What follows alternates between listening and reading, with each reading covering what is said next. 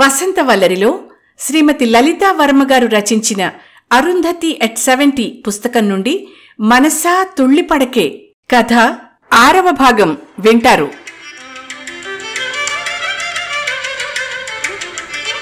ఆ రాత్రి నిద్రకు దూరమైంది శ్యామల. గతమంతా సినిమా రీల్లా మెదడులో సుళ్ళు తిరుగుతోంది. మురళిని కాదని కుటుంబ భారాన్ని మోస్తూ పదిహేనేళ్ళు గడిపేసింది. చెల్లెళ్ళ పెళ్ళిళ్ళు పొరుళ్ళు అమ్మ మంచాన పడ్డం తాతయ్య ఈ లోకాన్ని విడిచిపోవడం నాన్న పార్కిన్సన్స్ వ్యాధికి లోనవడం కోలుకోలేని ఆర్థిక పరిస్థితులు. పెదతమ్ముడు ప్రైవేట్ ఉద్యోగం చేస్తూ చేదోడు వాదోడుగా ఉన్నా కొండలా పెరిగిపోతున్న అప్పులు కరిగే పరిస్థితి దరిదాపుల్లో కనిపించటం లేదు. నిజంగా ఆనాడు మురళి మాట విని మురళిని పెళ్ళి చేసుకునుండుంటే ఎలా ఉండేదో? ఈ పరిస్థితుల్లో తను తలమునకలవుతూ తనతో పాటు మురళిని ఇబ్బంది పెడుతూ తాను బాధపడుతూ అతన్ని బాధ పెడుతూ జీవితంలో సంతోషానికి తావు లేకుండా బ్రతకాల్సి వచ్చేదేమో మంచి పనే చేశాను. మురళి ఆనందంగా ఉన్నాడు. నాకదే చాలు. తృప్తిగా ఇలా అనుకున్న శ్యామలకు సాయంకాలం బడిలో జరిగిన విశేషాలు గుర్తొచ్చాయి. సమయాభావం వల్ల డిఎస్పి గారు బహుమతులు అందచేసి సెలవు తీసుకుంటున్నారు. వారిని సత్కరించిన తదుపరి సాంస్కృతిక కార్యక్రమాలు కొనసాగిస్తాం అని మైక్లో చెప్పేసి స్కూల్ యాజమాన్యం మురళిని శాలువతో సత్కరించి బీడుకోలు పలికి చివరికి వారి అమూల్య సందేశాన్ని అందించమని కోరినప్పుడు మురళి మాట్లాడిన రెండు మాటలు మాట్లాడుతూ తన వైపు చూసిన చూపులు పదే పదే గుర్తొస్తున్నాయి. విద్యార్థులు ఏ రంగాన్ని ఎంచుకున్నా నిజాయితీగా నిబద్ధతతో అంకిత భావంతో పనిచేయడమే నిజమైన దేశభక్తి. మీరంతా ఈ మాటలు గుర్తుంచుకుంటారా? అని అడగడం విద్యార్థులు ముక్త కంఠంతో అని సమాధానం చెప్పడం. ఆచరిస్తారా? అని అడిగితే ఓ అని బడంతా మారుమ్రోగేలా చెప్పడం. మురళి ఆనందంగా చప్పట్లు కొట్టడం. ఆ కళ్ళలో మెరుపు. తన వైపు చూసినప్పుడు మూర్తీభవించిన ఆరాధనాభావం.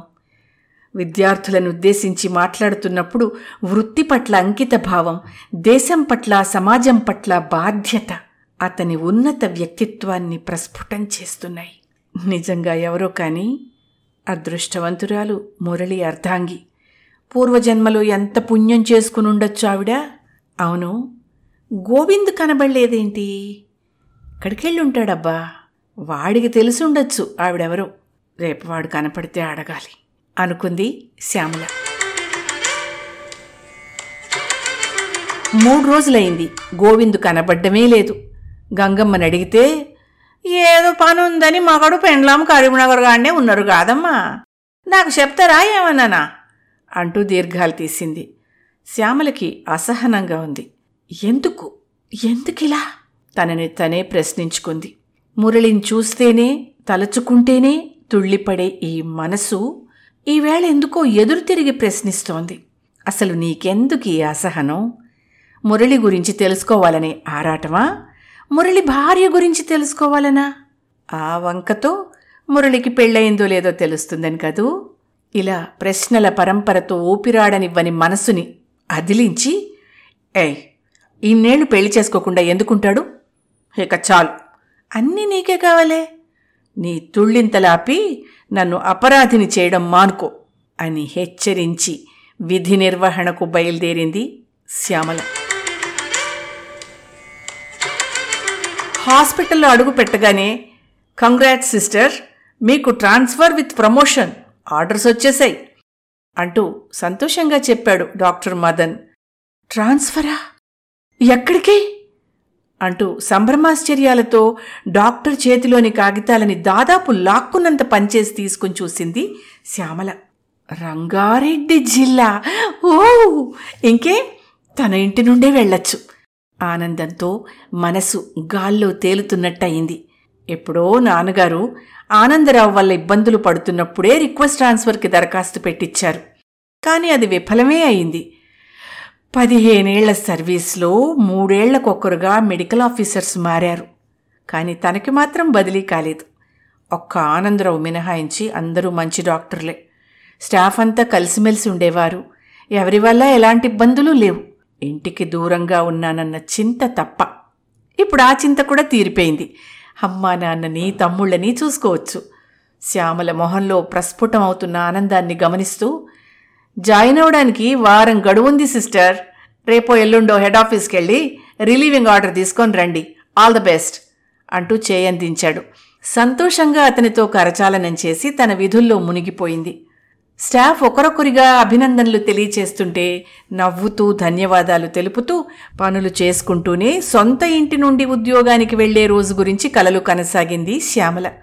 మధ్యాహ్నం ఇంటికెళ్ళి రాజయ్య దంపతులకు విషయం చెప్పగానే సుశీల కన్నీటి పర్యంతమైంది. అమ్మాయే వెళ్ళిపోతున్నవా మమ్మల్ని అంటూ రాజయ్య కళ్ళు చెమర్చాయి. అప్రయత్నంగా శ్యామల కళ్ళు వర్షించాయి. కాసేపటికి కళ్ళు తుడుచుకుని అయితే మాయితి ఇంటికాడికి ఓటినావు. అమ్మకు నాన్నకు నిమ్మలమైతుంది కాదు అని తనను తాను ఓదార్చుకుని శ్యామల్ని దగ్గరకు తీసుకుంది సుశీల. ఆమె చూస్తున్న ఆప్యాయతకి మరింత దుఃఖం ముంచుకొచ్చింది శ్యామలకి. ఏడవన్రి ఏడవన్రి బగ్గా ఏడవన్రి. అక్క ఇంటికాడుకోతాందని సంబరమే లేదు కాదు. ఓ ఏడుతాన్రు అంటూ వచ్చేశాడు గోవిందు. అప్పటికి తేరుకున్న శ్యామల ఏయ్ ఇన్ని రోజులు ఏమయ్యావురా అంది. మత్తు పనులు పడ్డాయక్క కరీంనగర్లా? ఇప్పుడే వస్తే అచ్చుడచ్చుడే దవాఖానికే పోయినా. గాడ ఏర్పాటయింది నీకు మీ ఊరికాడికి బదిలైందని మస్తు కుషు అంటూ నవ్వుతున్న గోవిందుని చూస్తూ పైకి నవ్వుతున్నా లోపల ఏడుస్తున్నట్టు గ్రహించింది. వీళ్ళందరితో ఇంతలా అనుబంధం ఏర్పడింది. వెళ్ళే రోజు ఎలా ఉంటుందో అనుకుంది. రెండు రోజుల తర్వాత గోవిందు వెంటరాగా కరీంనగర్కి బయలుదేరింది శ్యామల. రిలీవింగ్ ఆర్డర్ చేతికొచ్చేసరికి సమయం మధ్యాహ్నం రెండు గంటలైంది. ఎండ మండిపోతోంది. తిరిగి ఊరికి ప్రయాణమైతే చేరుకునేసరికి సాయంత్రం అయిపోతుంది. అందుకే గోవిందుకు తెలిసిన వాళ్ళింటికి వెళ్ళి కాసేపు సేదదీరి తిరిగి నాలుగింటికి ప్రయాణం అవుదామనే గోవిందు సలహాకి సరే చెప్పి గోవిందు వెంట నడిచింది శ్యామల. ఐదు నిమిషాల నడక తర్వాత ఒక ఇల్లు చేరారిద్దరు కాలింగ్ బెల్ కొట్టిన నిమిషానికే తలుపు తెరుచుకుంది. తలుపు తీసిన వ్యక్తిని చూసి ఆశ్చర్యపోయింది శ్యామల. నువ్వా? ఎక్కడా? ఇదెవరిల్లు? ఆశ్చర్యంతో ప్రశ్నిస్తున్న శ్యామలకి చిరునవ్వే సమాధానంగా రాండ్రమ్మా కూసోండ్రి అంటూ లోపలికి ఆహ్వానించి కేన్ సోఫా చూపించింది గోవిందు భార్య. మంచినీళ్ళు తాపోయే అంటూ భార్యకు పురమాయించి హాల్లో ప్రక్కగా కింద కూలబడ్డాడు గోవిందు. శ్యామలకంతా అయోమయంగా ఉంది. గోవిందు భార్య చేతిలోని నీళ్ళ గ్లాస్ అందుకుంటూ మళ్ళా అడిగేసింది ఇదెవరిల్లు? మా ఆమె ఈడ పనిచేస్తుందక్క మంచాన వాడిన అమ్మగారు ఒక ఆమెను చూసుకునేటందుకు ఈడనే ఉంటాంది. అమ్మగారు వచ్చి నాలుగు దినాలు అవుతుంది అలా కొడుకు నౌకరికి పోతే చూసేటోళ్ళు లేక మా ఆమెను పెట్టిన మాకు బగ్గ ఎరుకున్నోళ్ళు మళ్ళా అంటూ శ్యామల సందేహం తీర్చాడు గోవిందు. ఇంతలో ఎవర్రా వచ్చింది?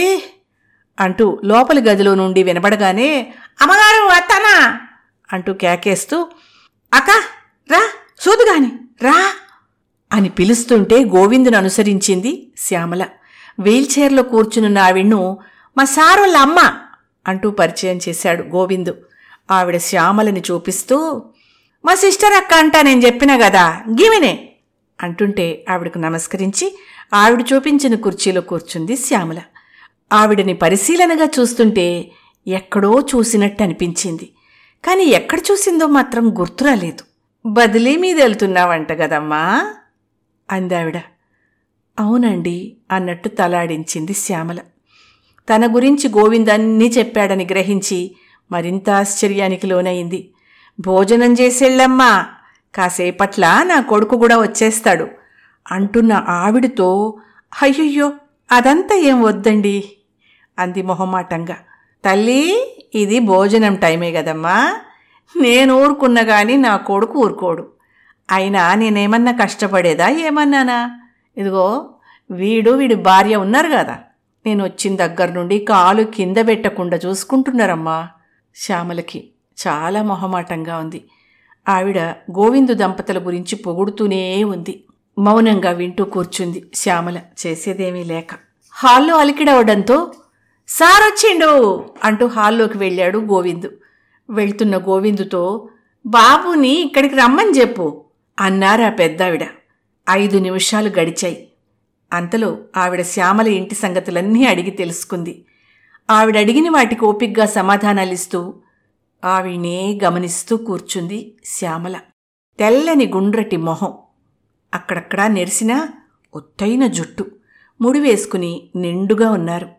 చిరునవ్వుతో ప్రశాంతత ఉట్టిపడే మోముతో సాక్షాత్తు అమ్మవారిలో ఉన్నారు. నుదుట తిలకం ఒక్కటే లోటు అనుకుంది. అంతలో అడుగుల చప్పుడవడంతో గుమ్మం వైపు దృష్టి సారించింది. పాతికేళ్ళ స్ఫురద్రూపి లోపలికొచ్చాడు. వస్తూనే భోజనం అయిందామా? టాబ్లెట్స్ వేసుకున్నావా? అన్నాడు. ఆ ఆ, తిన్నాను వేసుకున్నాను. కానీ ఇదిగో సిస్టర్ శ్యామల గోవింద్ చెప్పాడు కదూ? అంది. అవునవును నాకు తెలుసు. అంటూనే నమస్తే అండి అన్నాడు ఆ యువకుడు చేతులు జోడించి. శ్యామల ప్రతి నమస్కారం చేసింది. మా బాబమ్మ శశిధర్ ఇక్కడే ఎక్సైజ్ డిపార్ట్మెంట్లో ఎస్ఐ అని తన కొడుకుని పరిచయం చేసి భోజనానికి తీసుకెళ్ళు బాబు అంటూ పురమాయించింది. రండి అంటూ వెళ్తున్న అతన్ని అనుసరించింది శ్యామల. అప్పటికే టేబుల్ పైన గిన్నెలన్నీ సర్దిపెట్టి పళ్ళాలు నీళ్ళ గ్లాసులు అన్నీ అమర్చి సిద్ధంగా ఉంచింది గోవిందు భార్య. రండి అంటూ కుర్చీ చూపించాడు శశిధర్. గోవింద్ అన్నీ అందిస్తుంటే వాడి భార్య వడ్డిస్తుంటే శశిధర్ వాళ్ళ అమ్మగారు వీల్ చైర్ తోసుకుంటూ వచ్చి మొహమాటం లేకుండా తిను తల్లి. ఇది మీ ఇల్లే అనుకో అంటూ ఆప్యాయత చూపిస్తూ ఉంటే చిరునవ్వే సమాధానంగా ఇచ్చింది. భోంచేయసాగింది. తింటూ తింటూ శ్యామల శశిధర్ని అడిగి తెలుసుకున్న విషయాలు. శశిధర్ తండ్రి ఎక్సైజ్ డిపార్ట్మెంట్లో ఉద్యోగి. తొమ్మిది నెలల క్రితం సడన్గా పోయారు. ఆ జాబ్ శశిధర్కిచ్చారు.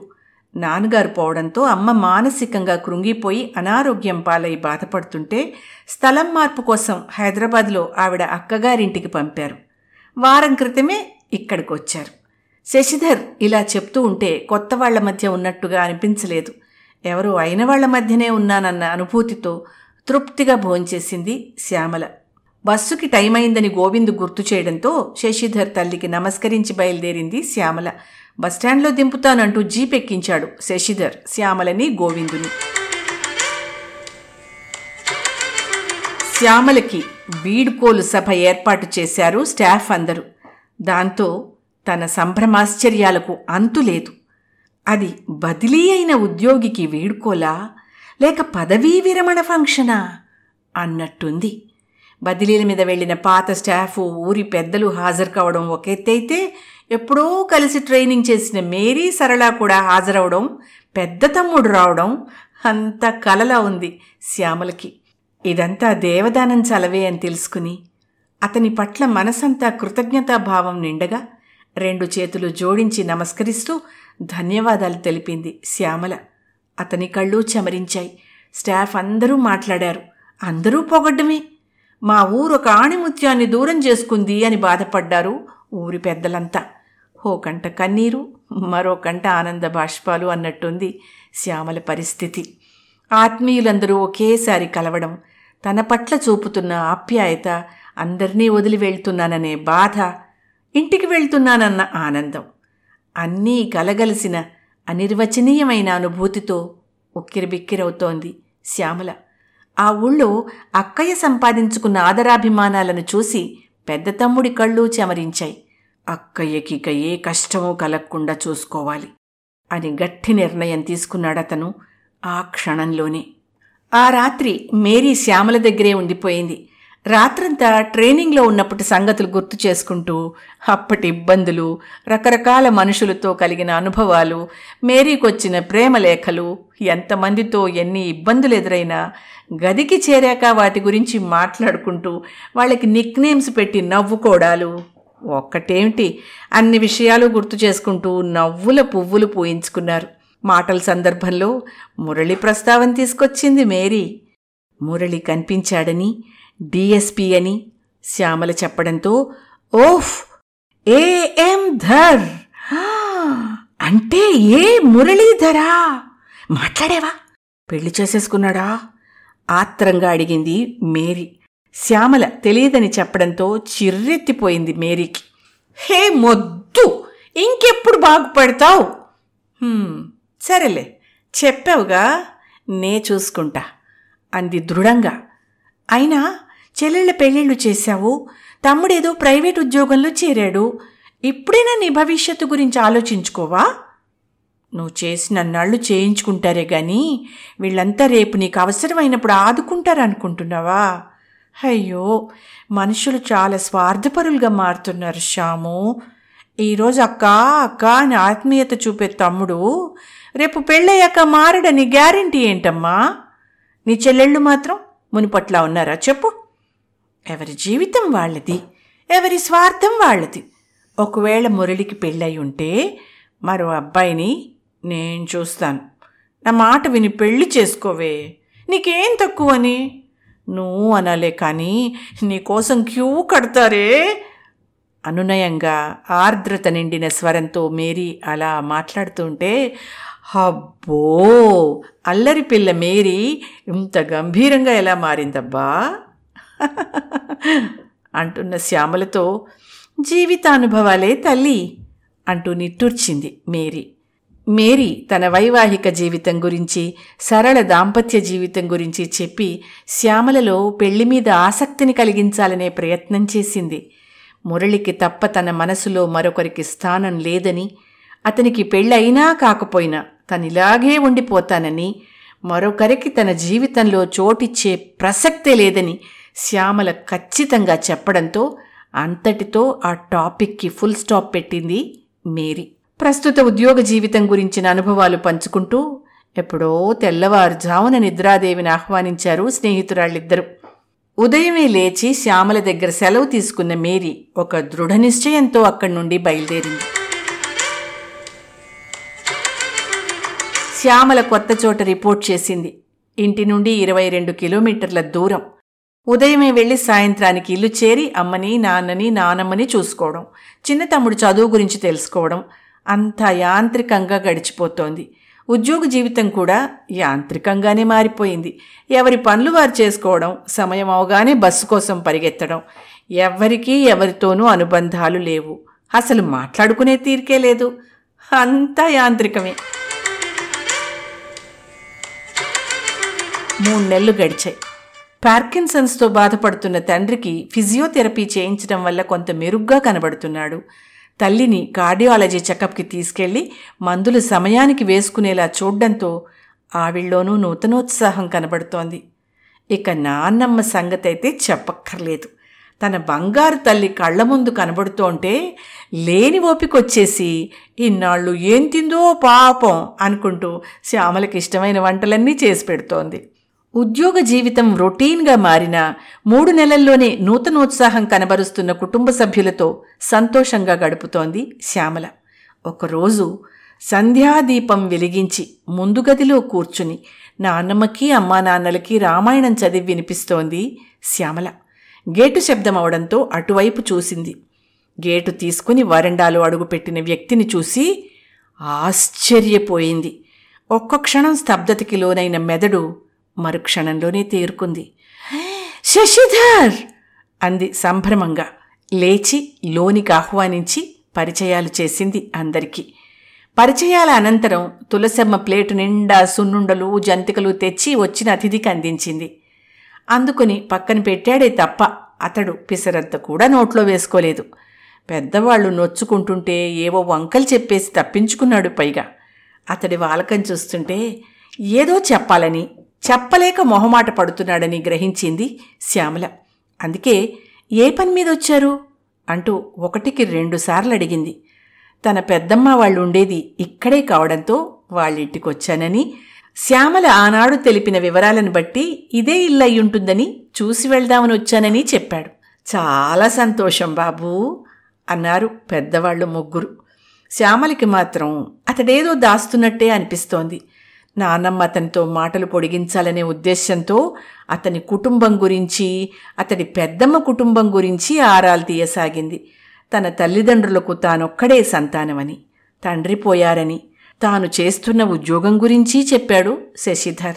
ఇక పెద్దమ్మకి ముగ్గురు కొడుకులని చెప్పడంతో ఏం చేస్తున్నారు అని అడిగింది నానమ్మ. అతను చెప్పిన వివరాలు విన్న శ్యామల ఒక్కసారిగా అదిరిపడింది. ముగ్గురులో చిన్నవాళ్ళిద్దరూ పెళ్ళిళ్ళు చేసుకుని స్థిరపడ్డారని పెద్దవాడు మాత్రం ఇప్పుడు పెళ్ళి చేసుకోవాలనుకుంటున్నాడని చెప్తూ క్రీగంట శ్యామల వైపు చూశాడు శశిధర్. శ్యామల మనోభావాలు ముఖంపైన ప్రస్ఫుటమవుతుంటే ఆశాభావాన్ని మనసులో ప్రోధి చేసుకుని వారి వద్ద సెలవు తీసుకున్నాడు శశిధర్. ఆ రాత్రి ఇంట్లోని నలుగురు సభ్యులు ఒకే విషయాన్ని గురించి భిన్నమైన ఆలోచనలతో చాలా ఆసేపు గడిపారు. తమ్ముళ్ళిద్దరికీ విషయం తెలియనందున నిశ్చింతగా నిద్రపోయారు. అసలు శశిధర్ ఎందుకొచ్చినట్టు మురళి పెళ్ళి చేసుకోలేదనే విషయం తనకి చెప్పడానిక? అదే కనుక ఉద్దేశ్యమైతే వాళ్ళింటికెళ్ళిన రోజే చెప్పలేదెందుకు? మురళి పంపించుంటాడా ఇప్పుడు చెప్పమని? అతని రాక వెనక మేరీ ప్రోద్బలమేమైనా ఉందా? మురళి పెళ్ళి చేసుకోకుండా తన కోసమే ఎదురుచూస్తున్నాడా? ఆ ఊళ్ళో తనకు ఆపదలు కలగకుండా అడుగడుగునా ఆదుకుంటూ ఎందుకు తనపైన అతనికి అంత ప్రేమ? తనేం చేసిందని? శ్యామల మనసులో చిత్రమైన బాధ. మురళి ఏమిటి నిరీక్షణ? నాకింకా బాధ్యతలు తీరలేదే. ఎన్నాళ్ళని ఎదురుచూస్తావు? అసలు నీకెందుకెంత ఆరాధన? మురళి నింగీనేలా ఎన్నటికీ కలుసుకోలేవు. అయ్యో నీకెలా చెప్పాలి? నీ జీవితాన్ని వ్యర్థం చేసుకోవద్దని. శ్యామల మనసు ఘోషిస్తోంది. కళ్ళు వర్షిస్తున్నాయి. ఏడ్చి ఏడ్చి చివరికి ఎలాగైనా మురళిని కలిసి నచ్చ చెప్పాలి అనుకుని గట్టిగా నిర్ణయించుకున్న తర్వాత కాస్త తేలికైన మనసుతో నిద్రకు ఉపక్రమించింది శ్యామల. పాపం. తిని తినక కోరికలు ఆశలు అన్నీ చంపుకొని నలుగురు చెల్లెళ్ళ పెళ్ళిళ్ళు చేసింది. పురుళ్ళు పుణ్యాలు అయినప్పుడు వాళ్ళ గొంతెమ్మ కోరికల్ని తీర్చింది. ఇంకా మా అందరి బాగోగులు చూస్తూనే ఉంది. ఎంతకాలం అని ఇలాగా? తర్వాత పిల్ల భవిష్యత్ ఏమిటి? వచ్చే మరదళ్ళు తనని ఆదరంగా చూస్తారని నమ్మకం ఏంటి? శ్యామలకి పెళ్ళి చేసేస్తే బాగుంటుందేమో కానీ ఈ వయస్సులో తగిన సంబంధం దొరకాలి కదా. సాయంత్రం ఇంటికొచ్చిన అబ్బాయి వాళ్ళ అన్నయ్య గురించి చెప్పాడు. ఇంతకాలం పెళ్ళి చేసుకోకుండా ఉన్నాడట. ఎప్పుడు కావాలనుకుంటున్నాడట. అతడైతే సరిజోడు. ఎవరో ఏమిటో వాకబు చేస్తే ఇలా సాగుతున్నాయి పెద్దవాళ్ళ ఆలోచనలు. తెల్లవారి యథావిధిగా ఉద్యోగానికి వెళ్ళింది శ్యామల.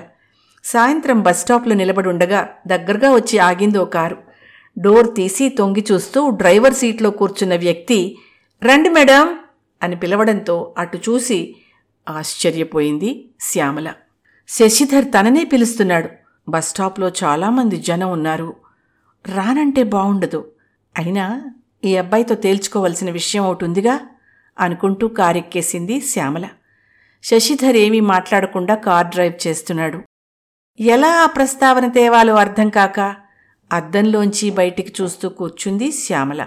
అలా చూస్తున్న శ్యామల ఒక్కసారిగా ఉలిక్కిపడింది. కారు తనింటి వైపు వెళ్ళడం లేదు. ఒక్క క్షణం భయంతో గుండె లయ తప్పింది. వెంటనే సర్దుకుని ఎక్కడికి? అంది. గాబరా పడకండి మేడం. అన్నయ్య మిమ్మల్ని తీసుకురమ్మన్నాడు. ఐదు నిమిషాలు మాట్లాడాక మిమ్మల్ని భద్రంగా మీ ఇంట్లో దింపుతాను చిరునవ్వుతో బదిలిచ్చాడు శశిధర్. అలా అంటూనే ఓ ఇంటి ముందు కారాపి దిగి శ్యామల వైపున డోర్ తీసి దిగమన్నాడు.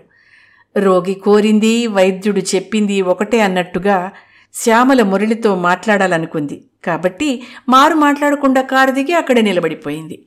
ఇంతలో గేట్ తీసి రామ్మ అని ఆహ్వానిస్తున్న అరవై ఏళ్ళ వృద్ధురాలిని చూసి ఎక్కడో చూసినట్టుందే అనుకుంది. శశిధర్ వాళ్ళ అమ్మ పోలికలు కొట్టొచ్చినట్టు కనబడుతుంటే అర్థం చేసుకుంది శ్యామల. ఆవిడ మురళిగారి తల్లి అని.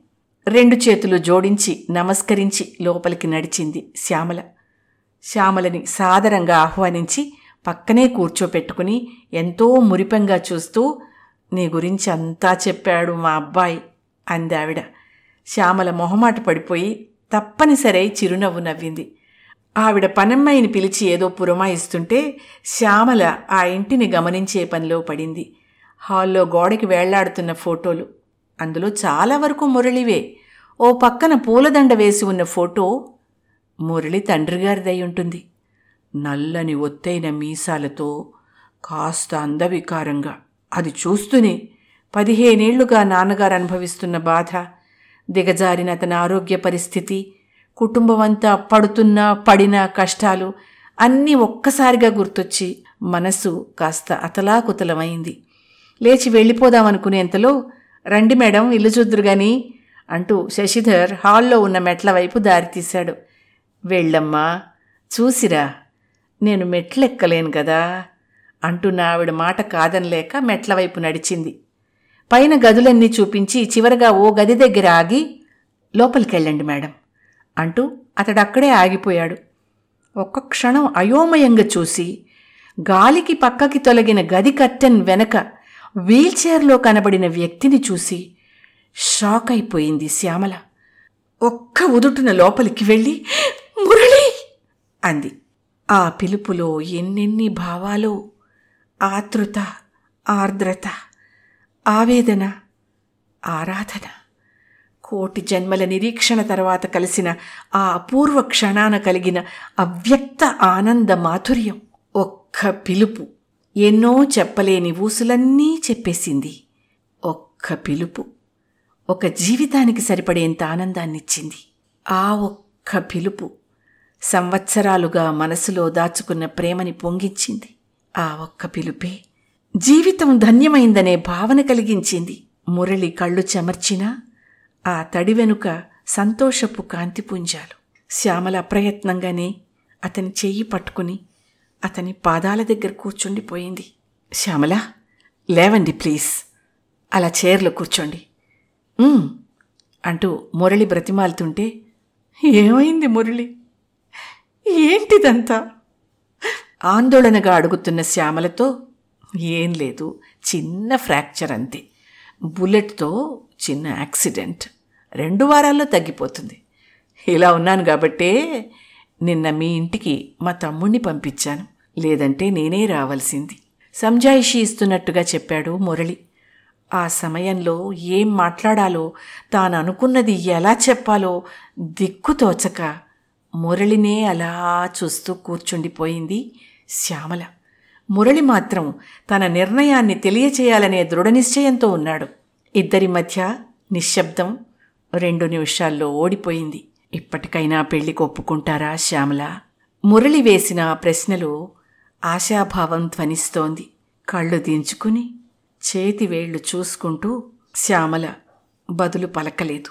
ఆమె మనసులో లక్షభావాలు. తన కోసం ఇన్నాళ్ళు పెళ్ళి చేసుకోకుండా ఉండిపోయిన మురళిని కాదని లేక తన తీరని బాధ్యతలు గుర్తుకురాగా అవుననలేక సతమతమవుతోంది. చెప్పండి శ్యామల. రెట్టించాడు మురళి. మనస్సులో సంఘర్షణ శ్యామలకి. చెప్పాలి. ఎలా? ఎలా చెప్పాలి? మురళి నిరీక్షణ. పదిహేనేళ్ళ నిరీక్షణ. క్షణక్షణం ఉత్కంఠగా ఉంది మురళికి. సమాధానం పాజిటివ్గా రావాలని మనసులో కోరుకుంటూ క్షణాలు లెక్కిస్తున్నాడు. చివరకు నోరు విప్పింది శ్యామల. నేను పెళ్ళి చేసుకునే స్థితిలో లేను మురళి. అమ్మా నాన్న నానమ్మ నాపైనే ఆధారపడి ఉన్నారు. చిన్నాడి చదువు ఇంకా పూర్తి కాలేదు. వసంతవల్లరిలో శ్రీమతి లలితా వర్మ గారు రచించిన అరుంధతి ఎట్ సెవెంటీ పుస్తకం నుండి మనసా తుళ్ళిపడకే కథ ఆరవ భాగం విన్నారు.